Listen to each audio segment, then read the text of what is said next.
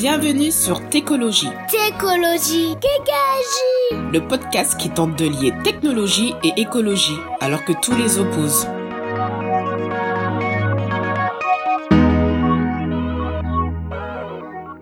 Salut, aujourd'hui on est avec euh, Raphaël Lemaire. Salut Raphaël. Bonjour. Est-ce que tu peux nous parler de ce que tu fais au quotidien, ton parcours?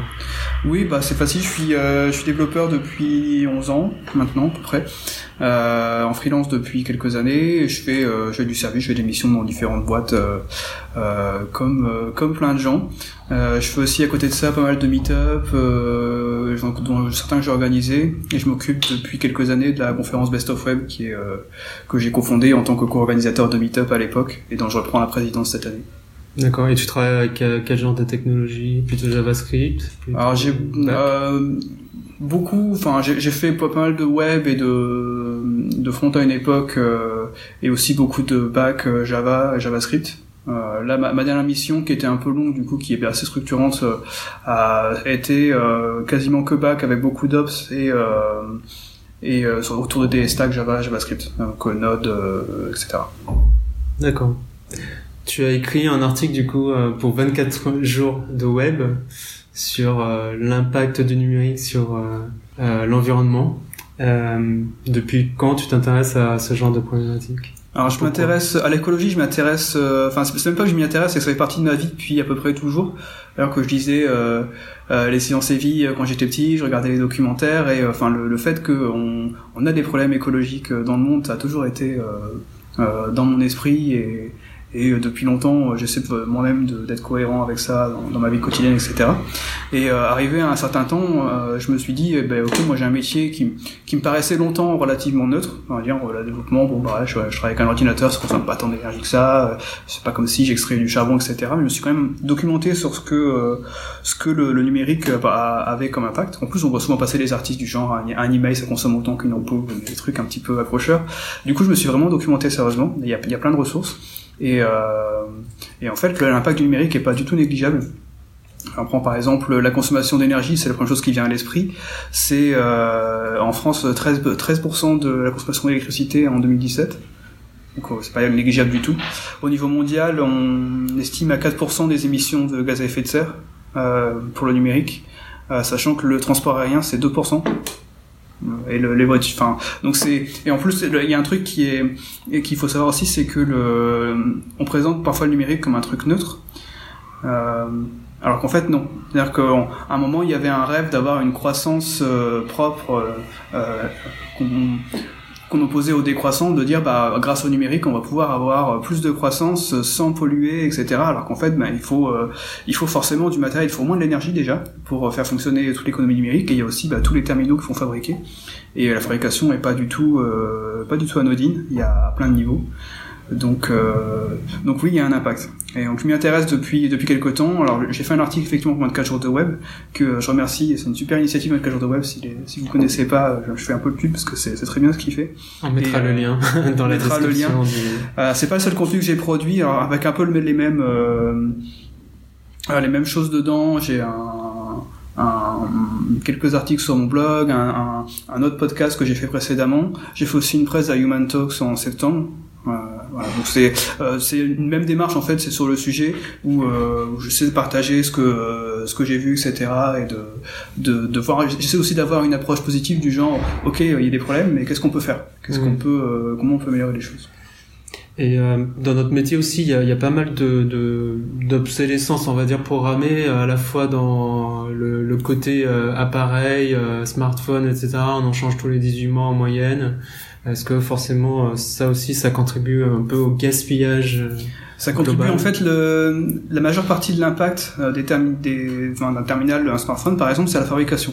À partir du moment où il est dans, dans sa belle boîte, euh, bien emballé, euh, euh, et où vous l'achetez, il y a euh, euh, 90% pour un smartphone. Ça, ça dépend du smartphone bien sûr, mais en, à peu près 90% de l'impact écologique, euh, juste les gaz à effet de serre, de 90%. Et après, si on commence qui est à compter- qui est à la fabrication. Et après, si on commence à compter, en fait, qu'il y a, il y a plein, euh, il y a plein de choses qui rentrent dans la fabrication d'un téléphone qui sont pas que, euh, pas que de l'énergie.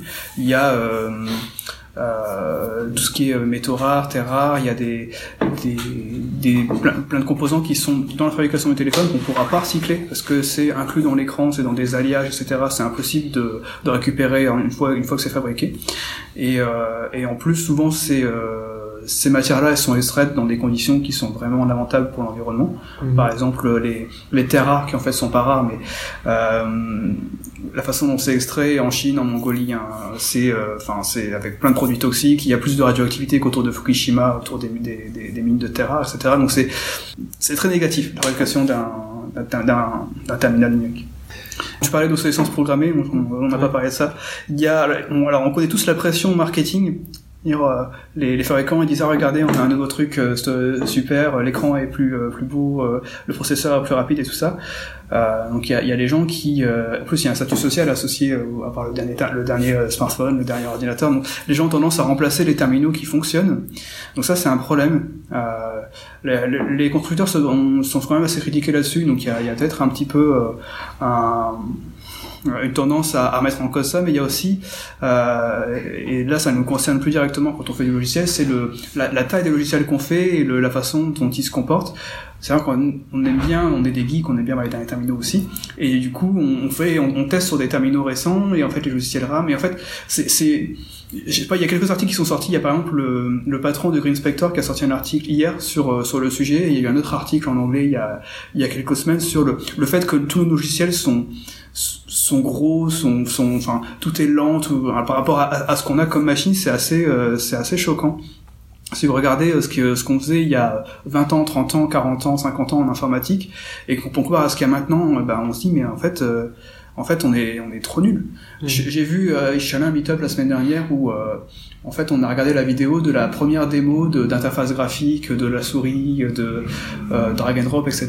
Des gens de chez euh, euh, Menlo Park qui avaient inventé tout ça. Donc il n'y avait pas encore de fenêtre. Mais en fait, le, alors le mec travaillait avec une, une mainframe qui était à 30 km. On, on entendait les bandes magnétiques euh, bouger quand il faisait quand il faisait ses commandes. Et en fait, bon, l'interface est hyper, enfin, il y, a rien, il y a que du mmh. texte et des, des, des, traits, etc. Mais il fait des trucs, il fait des drag and drop, il fait des, euh, il, ouvre des fichiers, des bases de données, il fait plein de choses. Il fait même du, du remote, euh, enfin de, travail avec un autre collègue. Ils ont deux souris sur l'écran en même temps et ça rame pas. C'était il y a 50 ans, c'était en 1968. Ça rame pas. Mmh. Et maintenant, on fait ça avec des machines qui ont rien à voir et ça rame. Donc les logiciels, il y a, y a, des choses à faire. Ils m'ont dit mais qu'est-ce, comment on en est arrivé là quoi? Alors justement, que faire en tant que développeur pour limiter euh, euh, dans notre travail au quotidien l'impact sur l'environnement et la consommation d'énergie, notamment j'imagine en optimisant les performances? Alors il y a la il y a, deux axes sur lesquels on peut travailler. Euh, en fait, ce qui est ce qui est intéressant, c'est que comme du coup, c'est nous qui faisons les logiciels, on est euh, on, on, on, on n'est pas juste un client qui, qui achète un truc comme on dit bah je vais acheter du bio ça va encourager le bio. Là on est on est l'industriel c'est-à-dire on est Danone quoi. On est on est au cœur du truc. Donc on peut on peut vraiment avoir un impact euh, vraiment important. Euh, il y a deux choses il y a deux axes c'est la l'économie d'énergie et aussi euh, essayer de pas pousser les gens à renouveler leurs terminaux. Alors je, je sépare un peu parce que même si côté client c'est un peu lié. Côté serveur en fait si vous êtes votre data center en général, enfin, le, le serveur, vous l'achetez pas pour 18 mois. Comme un smartphone, il est acheté pour 10 ans et, et, euh, et du coup, le, là, à ce niveau, à ce niveau-là, au niveau data center, c'est pas, c'est moins, c'est quand même important la, la, la, fabrication du matériel, mais c'est moins grave que côté client. Alors il y a 200 fois plus de terminaux côté client que côté serveur, mais du coup, euh, du coup, c'est des choses qu'il faut quand même séparer un petit peu. Donc il y a l'économie d'énergie et, le, et euh, faire en sorte que nos, nos, applications, nos sites web ne rament pas sur des terminaux trop anciens pour que les gens se disent pas, oh là là, euh, j'arrive vraiment pas à, commander, à manger ou euh, je sais pas quel, quel, produit vous faites, mais à, à, faire ça sur mon téléphone, donc faut que j'en rachète un. Et euh, spécifiquement pour les développeurs euh, back, qu'est-ce que tu euh, proposes comme solution ou des choses que tu aurais expérimenté toi-même? Alors euh, côté back, euh, c'est surtout euh, surtout améliorer alors améliorer les performances de l'application, l'efficience de l'application. L'efficience, c'est faire la même chose avec moins de ressources. du coup, ça, ça passe par déjà il y a des choses toutes simples que qu'il faut faire, c'est utiliser des bons outils euh, typiquement des outils qui vont plutôt utiliser des de l'IO euh, non bloquants, de, des traitements asynchrones, et les mettre à jour. Par exemple, avec chaque mise à jour de Node ou de Java, pour prendre des technos que je connais bien, euh, il y a des, des améliorations de performance, pas forcément 50%, mais des fois 5%, 10%, en juste en juste en changeant la version, pas vous avez un truc qui est plus performant. Euh, chose à faire, c'est euh, être sur du mutualisé pour euh, éviter qu'il y ait une machine qui fait 10% euh, de sa capacité pour un, logiciel et en fait on pourrait mettre 10, 10 euh, applis dessus. Bah, on met directement les 10 applis dessus, c'est mieux. Donc ça peut être du, du, mutualisé chez vous ou sur un fournisseur de cloud. Fournisseurs de cloud d'ailleurs qui sont souvent, alors c'est un peu du greenwashing peut-être, mais qui ont ont tous des programmes pour utiliser les énergies renouvelables. Euh, il y a pas mal de choses qui se font aussi côté matériel. Euh, J'étais à une conférence en novembre là-dessus il y a plein de, il y a plein de euh, d'acteurs qui travaillent sur euh, comment on fait pour avoir des processeurs plus performants, des, des câbles plus performants, des fibres optiques euh, plus économes, etc. C'est assez intéressant. Donc, donc faire confiance aux professionnels pour le pour l'hébergement. Après, tout ce qui est, alors bon, là ça dépend des applications, mais tout ce qui est amélioration de de l'appli pour éviter des requêtes, éviter des calculs inutiles, c'est à apprendre. Euh, il y a, y, a, pas mal de choses comme ça qu'on peut faire pour euh, pour améliorer euh, pour améliorer économiser de l'énergie. En fait, tout ce qui vous fait économiser de l'énergie, ils vont apprendre. Et ça a aussi un avantage positif. Comme en fait la plupart des actions qu'on peut prendre pour pour être plus écolo au niveau logiciel ont des impacts non écologiques positifs, du style faire des économies. Donc si on si on dépense moins de ressources côté serveur, bah forcément comme on, de toute façon, on est facturé à la ressource, ce soit avec un fournisseur de cloud ou même en, local, si vous avez plus de machines, vous payez plus, et eh ben, on euh, fait des économies. Et aussi pour les utilisateurs, j'imagine, euh, une interface qui rame pas, qui est efficace. Euh. Alors, alors côté back, si on si on améliore, ben ça va répondre plus vite aux, requêtes, c'est mm. intéressant. Et, euh, et côté front aussi, donc il y a, y a, beaucoup de choses qui se passent côté front maintenant. Où on a des frameworks, des, des, des, on a tendance à faire des clients lourds en ce moment, c'est la mode. Et du coup, du coup, il y a pas mal d'optimisations possibles. Donc il y a toutes les toutes les optimisations web qu'on peut faire du style euh, bien utiliser euh, des sprites pour pas faire trop de requêtes euh, d'images, ne pas utiliser d'images, là on peut faire du, CSS, genre les dégradés, les ombres, tout ça, CSS3. Euh, je sais pas si tu as vu cet article justement, un gros troll sur le site d'Airbnb mobile qui chargeait une image, je crois qui pèse 3 mégas et juste la page de, de recherche en fait. Donc il y a une image de 3 mégas et juste cette page-là elle requêtait 170 fois le bac. Ouais, ça c'est genre de choses qu'il faut pas faire effectivement. Alors, ça récupère du CSS, du JS, euh, voilà quelques requêtes API, mais juste pour afficher quatre champs de formula en fait. Bah il y a oui, mais ça, ça c'est, mais ça, je sais même pas comment on arrive à la fin. Les, les, gens qui testent, enfin, ils, testent pas leur site, ils testent pas. Euh, si ils testent sur un, un, réseau filaire avec 100 mégabits seconde, et ils se disent, oh, ça prend une demi seconde, c'est pas grave. Mm. Mais est-ce que, bah, du coup, c'est un des trucs importants qu'on peut faire. Euh, euh, en tant que tel, c'est de ressortir les, vieux terminaux, les euh, vérifier que euh, sur l'iPhone 5, enfin je, prends, je, donne des noms au hasard parce qu'après le, selon le public du site, le, les, ce que c'est un vieux terminal, ça, ça, va changer, mais mais vérifier que sur des terminaux qui sont un peu un peu anciens, ça fonctionne bien, et aussi vérifier avec un réseau un réseau qui est pas très bon, ça fonctionne bien. Après c'est la bah, sinon c'est l'approche mobile first euh, on, en parlait beaucoup quand on a commencé à avoir des mobiles il y a quelques années et toujours d'actualité. C'est toujours intéressant de voir, euh, de voir ce qui se passe sur des mauvais réseaux, sur des vieux terminaux, des petits terminaux pas très puissants. Et si ça fonctionne bien, si votre site fonctionne bien sur ces, sur ces, euh, dans ces conditions-là, sur un, vieux terminal en Edge, il fonctionnera forcément bien avec, avec des meilleures conditions. Mmh. Dans ton article, tu parlais aussi un peu de tout ce qui est sobriété finalement euh, dans l'aspect euh, même en tant que développeur d'utilisation de lib, de pas forcément installer euh, oui. plein plein de lib et de, de, faire à minima des petites choses sans, sans, forcément charger des, des, kilos et des kilos de. de, de bah, y a, en fait, c'est un peu souvent on, on se dit bah je vais utiliser tel lib parce que ça va me faciliter la vie, ce qui est ce qui est bien, c'est ça à se comprendre. Mais mais du coup il faut aussi se dire, euh, surtout si on fait du web, que euh, bah le, client va voir la télécharger la ligne.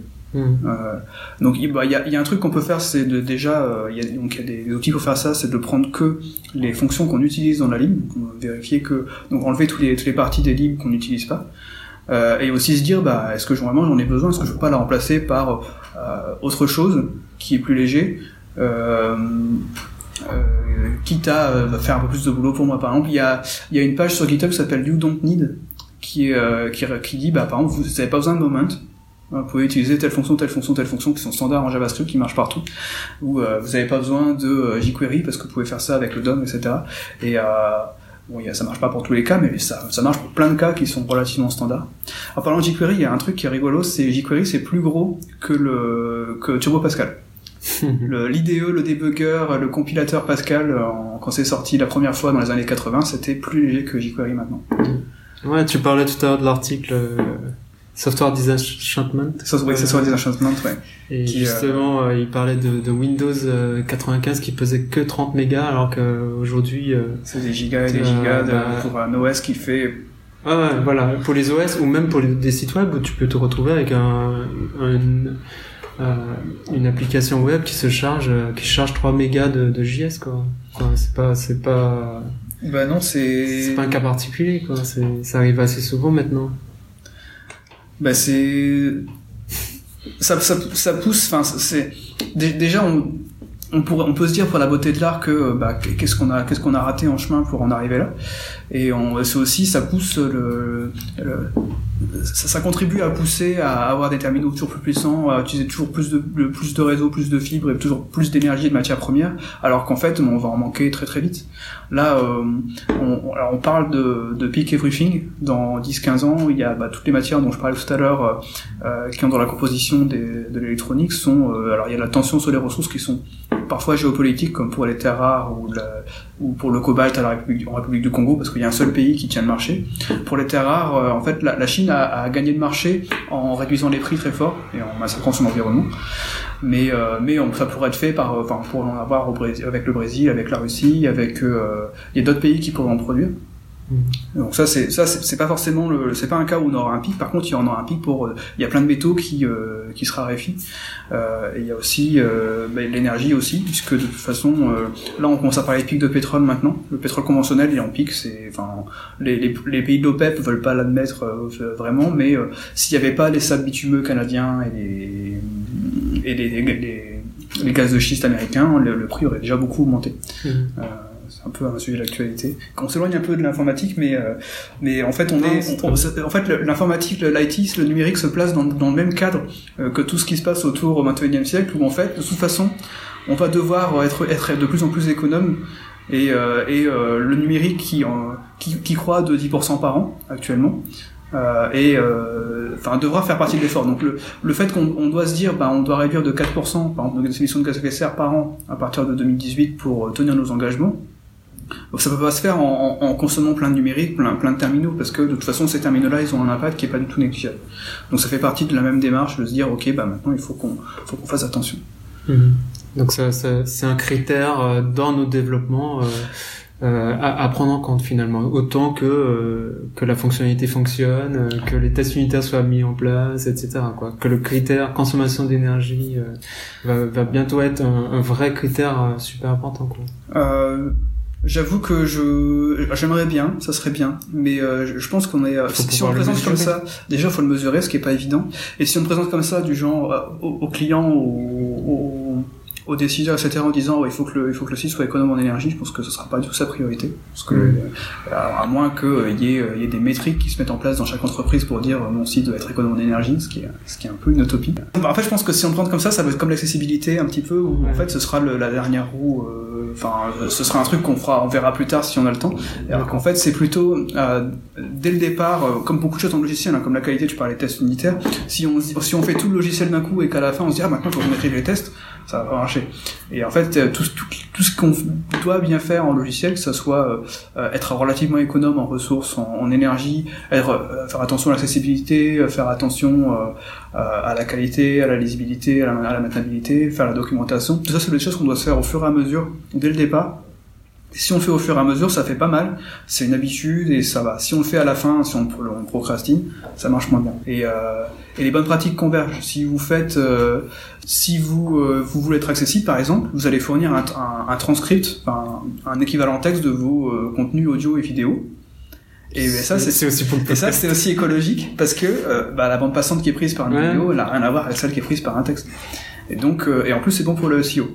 Donc en fait, ça, tout converge. C'est que vous, euh, si vous êtes euh, accessible, vous avez plus de chances d'être bien référencé, vous avez plus de chances d'être euh, d'être plus écolo. Et en plus, c'est il y a aussi, apparemment, si vous voulez être bon au niveau vie privée, ne pas traquer trop les gens, ne pas leur imposer trop de publicité, etc. vous allez limiter le nombre de, de trackers sur votre site ou de, de pubs. Et ben au final, ça fait moins de requêtes du coup moins d'énergie dépensée, moins de ressources et, euh, et en fait il y a euh, c'est ça c'est ça qui m'a que je trouvais vraiment intéressant quand je me suis documenté sur ce sujet, c'est que euh, en fait les, bonnes pratiques convergent et vraiment en faisant attention à ce qu'on fait, en ayant en, en, outil checklist de dire bah ça est-ce que ce que j'ai bien transcrit par exemple mon fichier audio qu'il faut optimiser d'ailleurs si c'est possible avant avant de le mettre sur le serveur. Ben du coup et en fait, c'est un truc aussi qu'on fait pas assez, c'est qu'on on a un peu tendance, on parlait du software désenchantement, on a, on a tendance à, euh, à créer des trucs et à dire ouais trop bien ça marche, j'ai fait un truc cool, mais on n'a pas assez une éthique, une, une organisation comme il y a dans d'autres métiers du genre bah, est-ce que dans dans cinq ans ça marchera encore, est-ce que je peux pas faire plus performant, est-ce que je suis bien accessible pour tout le monde? Et des des des choses qui devraient être standards maintenant, des problèmes qui auraient dû être résolus il y a 10 ans, du style euh, l'accessibilité. L'accessibilité, moi j'ai eu une présentation à la fac il y a, il y a 12 ans, quand j'étais encore étudiant, et on en parle encore, on dit encore, mais les sites sont pas accessibles. Ça devrait être résolu. Et euh, il y a plein de choses comme ça qu'on devrait, qu'on devrait avoir intégrées et qu'en fait on n'a pas intégré. j'ai bossé dans une administration il y a il y a maintenant euh, quoi 13-14 ans, on parlait déjà d'accessibilité, mais ça n'a pas été mis en place correctement. Quoi. C'est voilà, et on en parle encore aujourd'hui euh, comme plus, si c'est pas si compliqué, euh, mais il faut le faire au fur et à mesure. Il faut en être conscient. C'est euh, question de sensibilisation des professionnels certainement. Alors, chers auditeurs, sur les conseils de Raphaël, donc ça, je le faisais déjà. le fichier 100, il est, il est en mono, donc ça réduit, il est pas en stéréo. Et euh, en termes de poids, oui, on fait, on fait aussi attention pour que ça soit super light. Euh, donc euh, la qualité, elle est pas top, mais ça reste écoutable. C'est de la voix, c'est pas de la musique. donc voilà. ah, bah après, c'est. Il manque le transcript, par contre. Transcript, ouais, mais c'est. Ça demande un peu de. C'est un peu de travail. Ça prend une demi-heure, une heure, enfin un, podcast d'une demi-heure de tout retranscrire. Ouais, on a essayé les, les outils automatiques, c'est c'est pas encore ça, mais. ça peut, ça peut permettre peut-être de. Enfin, c'est pas fini, mais ça, ça fait un premier voilà. corriger. Ok. Donc on a parlé du rôle du développeur et pour les euh, les métiers non techniques, tu parlais euh, notamment les designers UI, UX, euh, les product owners, voilà tous les métiers autour de la de la tech. Il y a... Que peut-on, que peuvent-ils faire à leur niveau pour justement réduire l'impact sur l'environnement, réduire la consommation d'énergie? Alors il y a plusieurs choses. J'ai déjà parlé de tout ce qui est tracking et publicité. en fait, on peut dire bah est-ce que vraiment j'ai trois outils de tracking? Il y a aussi, alors il y a un truc euh, qui est, euh, et c'est dû aussi à l'organisation des entreprises, c'est que on, a une course à la fonctionnalité. On veut, euh, on veut absolument avoir toujours des nouvelles choses, toujours annoncer que maintenant il y a un nouvel truc, etc. Alors qu'en fait, les gens utilisent quelques fonctionnalités, mais pas toutes. Il y a même, il y a des études qui disent qu'il y a 75% des fonctionnalités qui sont pas utilisées souvent et 25 jamais. Et, et en fait, c'est pas possible. En tout cas, c'est très compliqué d'avoir un, logiciel qui reste petit, mignon, euh, qui se télécharge vite, qui rame pas, si vous rajoutez plein de choses, si vous rajoutez plein de fonctionnalités tout le temps. Donc du coup déjà se dire euh, en tant que PIO, ok, moi je rajoute des trucs, mais est-ce que j'aurais pas en enlever en même temps pour que ça reste euh, relativement léger? Ça aussi l'avantage, toujours avantage non écologique en même temps que écologique, de, bah, de, de faire en sorte que le logiciel soit pas trop compliqué et que les gens arrivent encore à le comprendre, à se retrouver dedans et donc d'avoir une bonne expérience, euh, une bonne expérience utilisateur. Donc ne pas ajouter de fonctionnalités inutiles. Euh, si on rajoute des fonctionnalités, voilà, est-ce qu'on peut fusionner avec une autre ou en supprimer une autre pour, euh, pour garder les choses légères? donc ça, ça c'est pour, ce qui est niveau PIO ou, équivalent dans une organisation où il n'y a pas de, de, PIO. Il y a aussi, on, parlait de d'avoir des sites qui, qui sont légers, des sites ou des applications. Hein, je, en termes de design. Et du coup, en termes de design, alors J'en ai parlé à ma sœur, enfin je ai fait lire l'article et tout ça, mais je vais parler, ma, ma sœur est graphiste. Elle m'a dit mais ça serait triste un un web où il y a, euh, enfin tous les sites seraient comme Wikipédia et tout ça, mais en fait c'est pas c'est pas aussi simple. Enfin c'est pas parce que un design est simple euh, qu'il est moche. Il faut très bien faire des choses jolies qui sont. D'ailleurs il y a, y a, eu une mode du, du minimalisme à une époque euh, où on voyait des trucs très très beaux qui étaient minimalistes. Bon après, pas non plus utiliser des polices spéciales parce que ça prend du téléchargement, etc. Mais, on peut faire plein de choses en, restant euh, euh, des choses simples qui réclament pas plein d'images, plein d'animations. Qui font des ressources, une bande passante, etc. Et qui, euh, du coup, le développeur front, il devrait quand même les mettre parce que ça serait dans le design. On peut faire des designs qui sont qui sont simples, épurés, et qui sont pas forcément moches, pas forcément euh, liés. Mm. Euh, par contre, oui, ça, ça pose une contrainte de se dire, ok, bon, est-ce que est-ce que j'ai besoin de cet effet waouh, euh, Mm. euh, de, de charger les choses C'est c'est un style qu'il faut qu'il faut aimer et adopter. Là, du coup, tu rejoins un peu Marie-Cécile Pacard euh, lors du premier épisode, où elle disait un peu la même chose, effectivement, où ça peut être minimaliste, mais pas forcément moche, et effectivement, tout ce qui est Google Font, euh, des, des et c'est forcément ça consomme, et d'utiliser plutôt les polices qui sont déjà présentes sur les ordinateurs. Ouais, mais c'est c'est rigolo parce que j'ai bon, j'ai eu le privilège de d'écouter le podcast euh, hier euh, que tu m'as envoyé et en fait bah ça rejoint pas mal de choses. Là, je, la conversation que que j'ai eu avec ma sœur, bah, en fait, euh, bah, d'ailleurs je lui ai envoyé le, Mhm. le le lien parce que ça rejoint des choses dont on avait parlé entre nous, entre elle graphiste et moi, euh, moi développeur euh, écolo. Et donc bah, oui, c'est des, des des sujets que des sujets qui sont intéressants de se dire euh, euh, moi. Alors après, il y a aussi une question de goût parce qu'il y a moi personnellement un web qui ressemblerait à Wikipédia, Pocket ou, ou euh, des choses comme ça avec beaucoup de texte et relativement épuré, moi ça, ça me plairait bien. Ça, ça, ça Mm. correspond à, à ma façon d'aimer le web. Euh, Peut-être parce que j'ai découvert il y a longtemps ou je sais pas, mais Mhm. c'est des choses que j'aime bien aussi. Ok. Donc on a parlé de le fait de sensibiliser les, les clients. Donc tu disais, euh, voilà, c'est pas une question de sensibilisation, c'est à nous de dé- développeurs de l'intégrer autant que les tests Je unitaires. pense qu'il y a, en fait, on manque de, de maturité souvent. C'est pas, pas non plus tout le monde, etc. Mais, mais en fait, on est euh, souvent ah, quelqu'un qui fait du bâtiment ou, euh, ou, ou un ingénieur dans n'importe quel autre domaine. Il a, euh, il y a une éthique, il y a une histoire de, de l'industrie. Et c'est pas, enfin, un, architecte, il va pas dire, bah ok, on met deux murs et, et c'est joli Mhm. et, et c'est bon. Et si, si le mur il, il, il coûte, euh, enfin, comme, on- comme le, le, le gars disait dans Sophia des Enchantements, euh, enfin, si, si on utilise 30 fois plus de briques que nécessaire, euh, euh, c'est bizarre. Enfin, c'est et, et, et ça, ça rejoint aussi le software craftsmanship, c'est dire le, le professionnel du web, du, du logiciel, c'est moi. C'est pas le client. Le client, enfin, quand je vois des développeurs qui, euh, qui qui aiment pas prendre des décisions et qui même quand c'est à choisir entre refactorer une fonction ou bien sortir sans, sans refactorer, ils le demandent au PO, mais moi ça me choque, je me dis mais c'est ton boulot de, de faire ça, c'est toi le professionnel, c'est toi qui, qui doit savoir et qui doit... euh, et ça marche pour le, le côté écologique parce que c'est ce dont on parle aujourd'hui, mais ça marche aussi pour la qualité. Tu parlais de tests unitaires, tu dois pas demander la permission pour les tests unitaires, si tu les fais pas, c'est toi le professionnel, c'est toi qui dois savoir si tu les fais ou pas, si est-ce que c'est plus important de shipper maintenant ou pas, ou enfin les contraintes, c'est à nous de, de savoir ce qu'on fait et, euh, de de- d'essayer de, pousser les choses euh, vers l'avant, vers la qualité, la sobriété, euh, l'accessibilité, c'est pareil. Enfin, on en parle parce que c'est un peu le même, le même, la même problématique. C'est des choses qu'on doit prendre en compte dès le départ et sensibiliser dès le départ et l'intégrer dans les développements. C'est pas, on ne devrait pas avoir à, mettre une contrainte. On aura peut-être un jour des contraintes légales, comme pour les voitures, de dire bah les sites doivent être économes. C'est imaginable, mais euh, ça devrait pas, on devrait pas en, arriver là. On devrait le faire. Parce que on- les sites d'administration, par exemple, doivent être accessibles. C'est une contrainte qui vient de l'extérieur, alors qu'en tant que euh, concepteur de logiciel, euh, sachant que le, le sujet date quand même d'il y a longtemps, ça devrait être résolu, ça devrait être intégré de partout. Alors, bah, comment sensibiliser du coup les développeurs? Comment les former finalement? Est-ce qu'il manque pas de la formation? Alors il manque, euh, alors la formation, c'est vrai que c'est compliqué parce qu'ils ont déjà beaucoup de choses. euh, Enfin, il faut déjà former les gens à effectivement écrire des boucles, euh, écrire des sites, faire du HTML, du CSS. C'est pas déjà, c'est déjà pas des sujets simples. Moi j'ai eu la chance, je, disais que j'avais eu une conférence sur l'accessibilité quand j'étais quand j'étais à la fac, donc j'ai eu cette chance-là. Euh, J'imagine qu'on peut faire, d'ailleurs je peux, je, pourrais leur proposer des conférences sur euh, l'éco-conception de logiciels. Euh, moi la, démarche que, que, je, que je prends là, bah, c'est justement de, de partager mon contenu, de faire des presses, des articles, etc. Pour dire l'éco-conception ça existe, il faut, le, numérique est pas du tout négligeable pour son impact écologique et donc donc c'est un sujet qu'il faut avoir en tête.